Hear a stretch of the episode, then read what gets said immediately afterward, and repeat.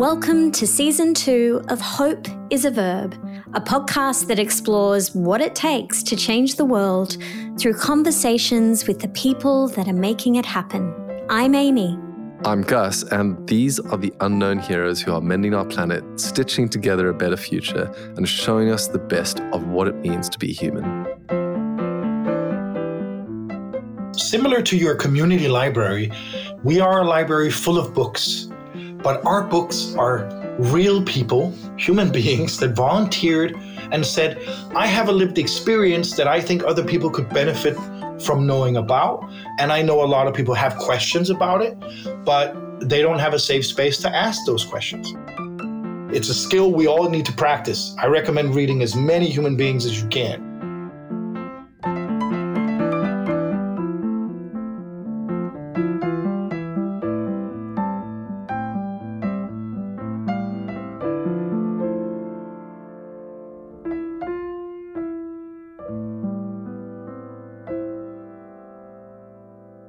When was the last time you had a conversation with someone outside your social network? I don't mean the kind of polite small talk that we often make with strangers, but a real, honest conversation with someone whose experience and view of the world is different or maybe even completely opposite to yours. Well, Ronni Abergel is on a mission to dismantle our echo chambers and reconnect us through our diversity, one conversation at a time. His organisation, the Human Library, started as a one off event at a local music festival in Denmark. Today, it's an international bestseller that's hosted over a million conversations across more than 80 countries. From Australia to Madagascar, he's invited people to build bridges back to each other across some of our greatest social divides.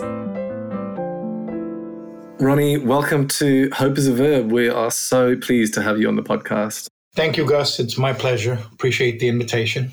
I feel like the human library is something that I have known about for a really long time. We're really looking forward to diving into the story, finding out a little bit more about where it came from and finding out a little bit more about yourself. But we wanted to kick off with a question that we like to ask all of our guests. Is there a news story that's giving you hope right now? Sure.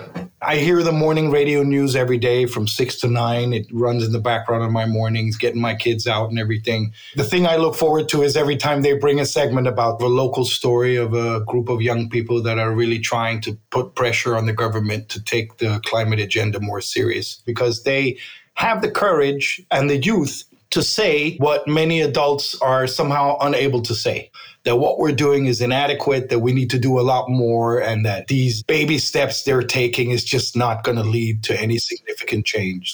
That's what I'm optimistic about. But you caught me almost there. I was having a difficult time finding a lot of lights right now because I, I do think it's a quite somber time, and I'm disillusioned by the violent acts of man, specifically, obviously, in the Ukraine and in the Middle East right now. But there are also many other armed conflicts, and I can't still fathom in 2023 why we as a species have not progressed from this type of interaction with each other. I find this type of violence to be unacceptable. And I mean just completely unacceptable. And so I don't know how we can reach a global consensus, but war should be illegal and solutions must be found in other ways. Look, there's something I, am really curious to ask you a little bit more about. You said in the year 2023, these things shouldn't be happening. And as someone that is involved in the work of trying to have conversations across gulfs of understanding and someone who's trying to bridge those gaps. Do you think it's something to do with the quality of our conversations or something to do with the way that we speak to each other and the way we think about each other? To some extent, obviously, yes. If you can't paint a group in a certain way, you cannot find support in a population to take certain steps against another group. Obviously, in Russia, the population has been told that something really wrong is going on in Ukraine, and, and they probably buy into that story. What they're taking advantage of, the people who are rising to power using the polarizing agenda and rhetorics, is that we don't have enough connection with each other. Because if we were, we would be able to call out what they're saying and say, look, I know people who are this religion or that background or that ethnic group. And that's not true what you're saying. But we socialize a lot with people that look like ourselves. We don't have strong enough connections across the community. And that's how we can be pitted against each other. And, and it's, it's a damn shame because it's something that didn't used to be this way. Obviously, politicians were always trying to get attention and bring support behind their visions, but they were at least the way I perceived it, talking into more of a unification agenda, where the politicians of this time seem to be more focused on shouting, screaming, and polarizing and creating larger gaps between us than actually bridging divides, which is discouraging. So if we as a species cannot find common ground and work together, how are we going to save the planet? So well, I'm an optimist and I, I'm going to keep pushing. What we're working to do at the Human Library is to create safe spaces where we can learn about each other, not be judged, maybe unjudge each other, and more importantly, try to find understanding for the ways in which we're different. Because when you understand somebody, you don't have to agree, but when you understand where other people are coming from and why they are the way they are, you're a lot more keen to accept them. So I have to stress we are not working for tolerance. And we're also not a combat organization. We're not fighting prejudices in this more uh, activistic approach. We're more neutral space saying, hey, come in and challenge what you think you know. Maybe find common ground, maybe agree to disagree. But when you walk out of there, you're going to understand somebody else, and that's going to make you accept their right to be different. And that is what we all ask the right to be accepted, to be the humans we want to be. Oh, Ronni, there is so much to unpack in what you just said, but also in this idea of creating safe and neutral spaces where people can ask the questions, where they can let their defenses down, where they can start to build bridges. For anyone who's listening that maybe hasn't heard of the Human Library, can you just tell us exactly what it is and how it works? Similar to your community library, we are a library full of books, but our books are real people, human beings that volunteered and said, I have a lived experience that I think other people could benefit from knowing about. And I know a lot of people have questions about it, but they don't have a safe space to ask those questions. So I'd volunteer my lived experience. And these are typically people coming from groups in our community that experience misunderstandings, prejudice, bias, discrimination. Some are even the victim of hate crimes. We try to create a space where all these diversity of stereotypes can be challenged. So we have a person who is autistic or someone who is transgender or a police officer or a journalist or a politician or someone who's polyamorous or disabled or bipolar or Jewish or Muslim or Buddhist, whatever you would want to talk about, we would have them on the bookshelf for you. And then you borrow them just like you would a real book for half an hour and ask them any question on the topic. When I was an open book, my topic was a bereavement. I'm a widower, unfortunately. 10 years ago, my wife suddenly passed away from a heart illness. And I experienced on my own body the social stigma that comes with this sudden tragic trauma that we incurred because a lot of people don't know what to say. And all of a sudden, believe it or not, you that are in grief, in mourning, it becomes your social burden to relieve them of their distress about your situation. You have to tell them, don't worry, it's going all right, we're doing okay. You have to make them feel comfortable with your loss. Now, in what kind of culture do we live where socially the person who is embattled, who is lying down, has to be the one to tell the people standing around, looking down at that person who fell over because life punched them in the face, that they have to feel comfortable standing up there that's part of what we're trying to achieve is a space where we can talk about these things. Talk about why obesity maybe makes you feel uncomfortable or you don't feel socially safe around people with tattoos on their face because you don't know what to expect from their behavior. Or address the elephant in the room. You are fearful of people with Muslim background because you've seen things in the media and you don't have personal contact with people that are Muslim to balance out. And so our library gives you half an hour to ask any question you want. The books will not be offended.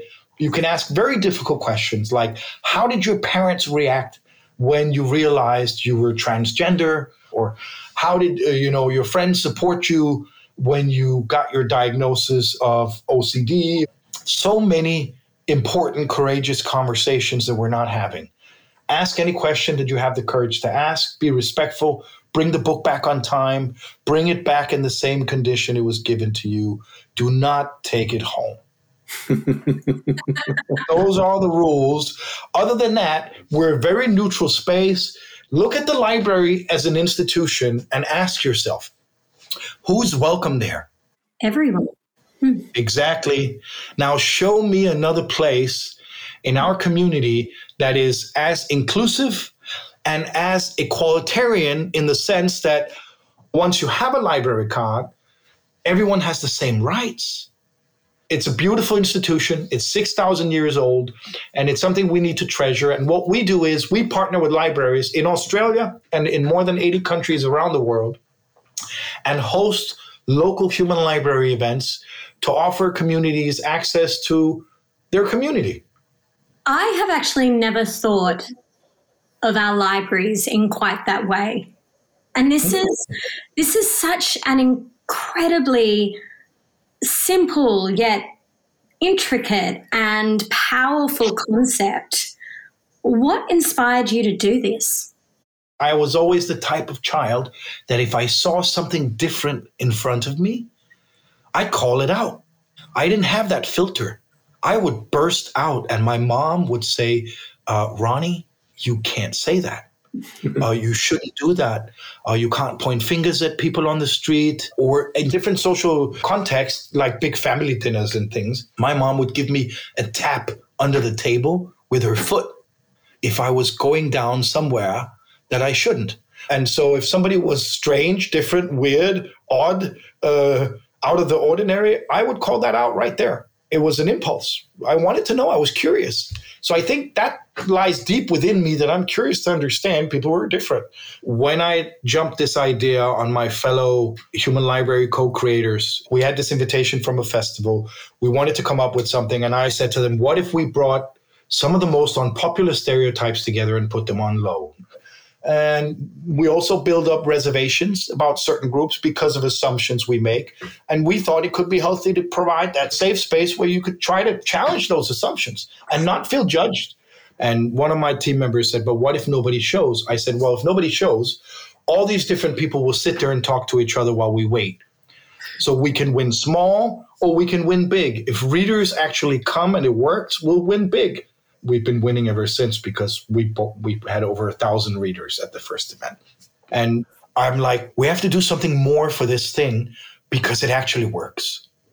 It actually changes people. Because imagine knowing people from a variety of groups and communities. What does that enable you to do? Mobilize resources, connect, gain insight. Once you start connecting more widely, you're finding yourselves listening to music, eating food, and talking about things that normally you not have access to, that's going to make your life richer.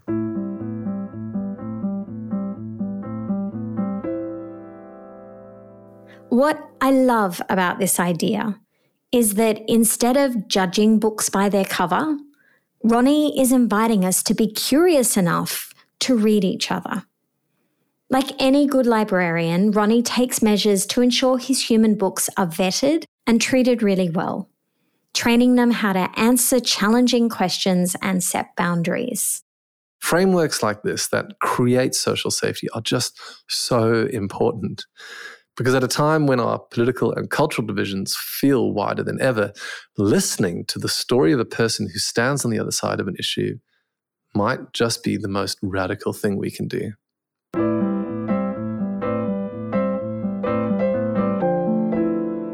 You've been doing this for 23 years now. Do one or two stories or moments really stand out for you? One or two real kind of classic human library tales? Many things stand out to me. I'm very rich, I think, on experiences and on journeys. And we have to divide the journeys into several layers here because this is much more complex than what it looks like on the surface. First of all, let's talk about the winners from the concept. The books win because when they get to understand the questions that readers have and talk about their answers, they get to understand themselves and they get to understand what other people in the community think or know or do not know about them. So it helps them understand themselves and their place in the community and what challenges they're facing, communicating more openly about who are we? Why are we here? And then readers win because they may walk around a little bit apprehensive or careful or nervous or even fearful of certain groups that they could now dismantle these fears, connect into the community and see that there's nothing to be afraid of. Sure, they're different, but there's a lot here that I understand after meeting and connecting. The community wins when we understand each other because we work together. We have higher quality of life. We help and support each other. Uh, we respect each other's right to be in the space. Community will be more thriving for all. So that is the purpose of the library to give us all a greater quality of life, to be understood. Raise your hand if you don't want to be understood. I don't see any hands raised. Every person on this planet is yearning to be understood.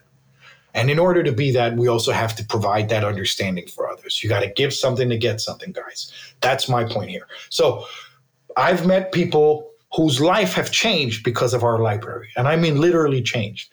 I've seen an obese, schizophrenic person in six years drop the weight, drop the meds, get a job as a recovery mentor, be cleared of schizophrenia, and end up marrying and having a child and becoming a mother. I've seen people that would vote for Trump sit down and connect with people that feel very much different from them. And at the end of that conversation, almost be friends. And I'm touched by the courage every day of our books. I respect the courage of our readers that we're asking a lot from them. This is not a passive format. But our books are the most brave people that I've ever met. I'm a global publisher of people. I'm a proud and humble global publisher of people, and I hope even more will come in as we open our new online platform now. We're able to serve thousands and thousands of readers. In and amongst all of these stories, Ronni, which are just so great to hear, and on the one hand, completely overwhelming, but on the other hand, it just makes sense. The idea is so powerful and such a strong concept that it doesn't surprise me in many respects that it's been so popular and has achieved such incredible uptake. As you've watched these tens of thousands, maybe even hundreds of thousands of conversations take place over the last 23 years of this project, is there something that you've noticed about the art of conversation? Is there a way to have better conversations? Yes, there is there are always a way to have better conversations, but since every person is different, you can't point to one way and say that's the right way. But there's a way for each and every one of us to find out how we can have better conversations. Some of us are really good at seeking those spaces to have these difficult conversations, and others are not very good at it. We are a safe space to practice that. So I'd offer you access to say, hey, come and practice. Maybe the first one is going to be a lot difficult for you because you're not used to it, but the second one be much better. And by the third borrowing, third loan, you're going to feel the empowerment that this gives. Because I'd be the first to say, I judge. So nobody listening into this amazing podcast should sit there and feel, wow, okay, this holy guy uh, is telling us we shouldn't judge nobody. Yeah, no, I'm in fact the first one to admit that I have judged a lot. And it's cut me off from a lot of opportunity in my youth. Uh-huh. I was limited in my perspective. I was young, I wasn't mature. But I'm just saying, uh, there's a lot of people I could have had great friendships and relationships with that I didn't because I deselected them for reasons of intolerance, to be honest. Mm. And I still, I still catch myself judging because it's it's part of our built-in human navigation system. If you didn't have this system, you wouldn't go out on the street because you wouldn't know how to navigate. You'd be afraid. Okay, I've got a big question for you. When did we lose the art of having honest conversations and why? Well, I'm not sure we stopped, but I think we moved them into much smaller groups and much more reserved spaces. It's our social norms that changed. I can't tell you historically exactly when or where, but we became more and more private. And there are certain vulnerabilities we're afraid of the repercussions. Let's say all three of us were friends and we had a circle of trust. Let's say I found out I was HIV. And if I have trust, I will come out and we can share this. And you two will be my allies. And it'll be less of a burden for me because I have understanding from my friends.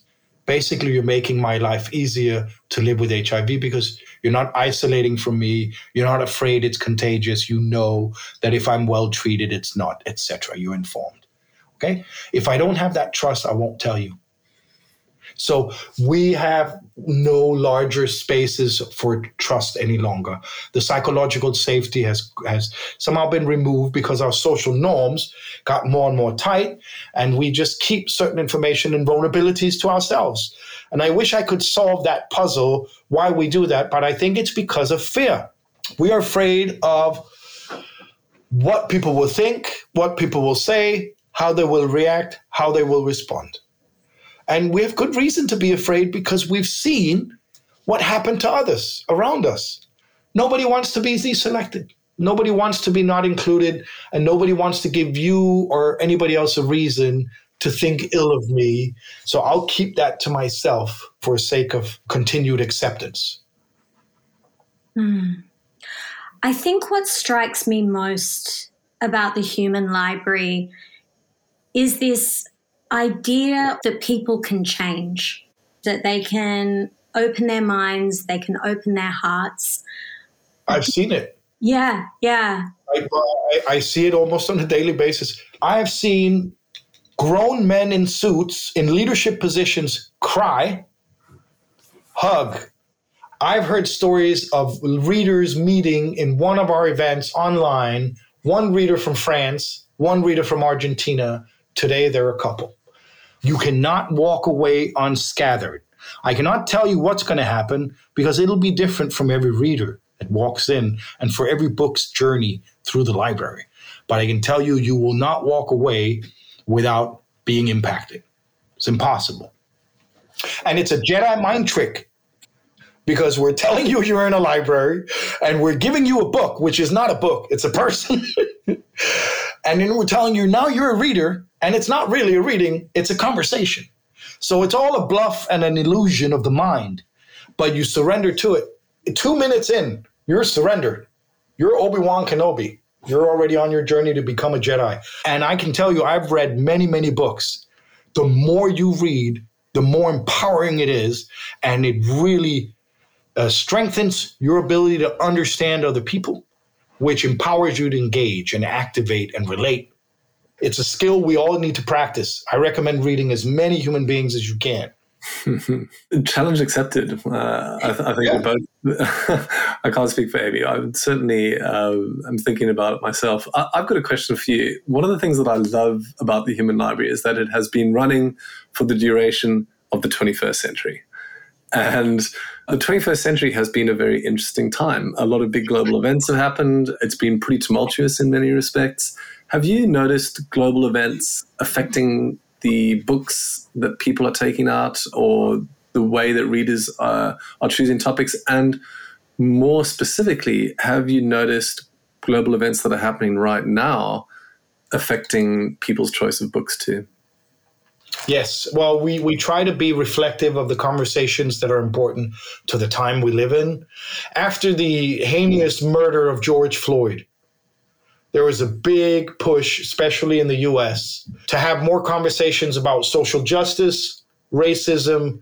And so, as such, events will impact what many readers are trying to, conversations they're trying to engage in. And then on their way there, they may catch one of those, should we call them global editions, which are mental health, which are gender, which are, you know, ethnic background, religions. There's like five or six global common denominators where it doesn't really matter if you're in Tunisia or if you're in Somalia or if you're in Copenhagen or if you're in Amsterdam.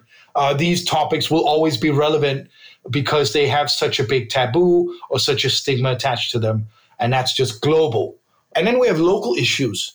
So groups that are stigmatized in the in the geographical area where they are. So in Italy, immigration, refugees, all of this are topics that need to be represented because every community down there is affected by what's going on across the Middle East. But if you go up to Sweden, it'll be other issues. It'll be gang violence and radicalization and and the increasing racism that's happening and and people who are for or against NATO or stuff like that that you'd be talking about locally. Where do you see the human library 20 years from now? This sounds very commercial and I'm sorry I don't hope I hope I won't be misunderstood, but we want to scale up. We want to have millions of conversations. We want to have them in Russia. We want to have them in, in, in Iran. We want to have these conversations in communities all over the world. We would want every person, child, young person to have access to information about us, about each other, about mankind. And so I'm hoping in 20 years that we are 50 times the size we are now, uh, with local book depots in operation in communities all over the world and not limited to just few countries as it is now. I really don't care if 50 years from now anybody knows or remembers my role. I don't give a hoot. What I care about is that this thing gets its legs to stand on and serves mankind for the next hundred years if needed until it's not needed anymore. Because as Amy said, why did we even reach this stage? There should be no need for such a thing. We should be having these conversations without a framework. We should be courageous enough as human beings to do that. We're not at this stage, but until we mature, maybe this space can help us there. For that, as long as it's needed, that's great. And I'd love to see it continue way beyond my lifetime. What I love is that 23 years in, you still have so much excitement in your voice when you talk about this project. well, I, hey, it's I could have been a used car salesman. I could have worked in the hospital where I was for years. I went to the university. I could have done my investigative journalism that I was really yearning to do in my early 20s. And if my wife had not passed suddenly, I'm not sure we'd be sitting here because I only really devoted my full time journey to this library about 10 years ago because I, I didn't want to be known as Ronni from the Human Library. I wanted to just live an anonymous life, do some investigative journalism, documentary films. These were important things to me. And I thought the library will live its own life. I was nursing it on the side. And then my wife passed away, and I couldn't get back on my feet. I couldn't get back to the work. It wasn't important. And I realized that the only thing that really, beyond my children, could motivate me was the library because I just love doing that work. I love connecting communities, and it's a chance to change the world. And I thought, there's a million journalists, that's fine. And they're needed, and uh, they do a great job, many of them. But there's not a million people who can bring this library to the world. Hmm. And so I thought, let me do that, potentially make the world a better place, and hopefully give us a place to heal and find each other. I think the planet needs it, and we need it urgently before we destroy ourselves. Be crazy not to do it. If you had a chance to change the world, would you not take that chance? I love that. Ronni, we have had such a great time chatting with you, and we do have one final question. What does the word hope mean to you? It means everything. It's the fuel of your soul. If you don't nurture any hope, your flame will will die down. And I think if you take away people's hope, it's the same thing as ending them. We must keep hoping for better times and for change and for ourselves. Ronni's mission is to help us become accepted as who we are. And it's a celebration of perhaps our most fundamental human right. Understanding each other is one of the greatest challenges we face as a species, but if we get it right and find our way back to each other, the chances of solving our other global problems will be that much higher. If you want to find out more about the Human Library, you can go to their website, humanlibrary.org, or check out our show notes for details. We're proud to have featured Ronni as one of our 100 Humankind heroes and would like to thank our paying subscribers for making projects like this possible. If you're interested in becoming a paid subscriber, check out futurecrunch.com.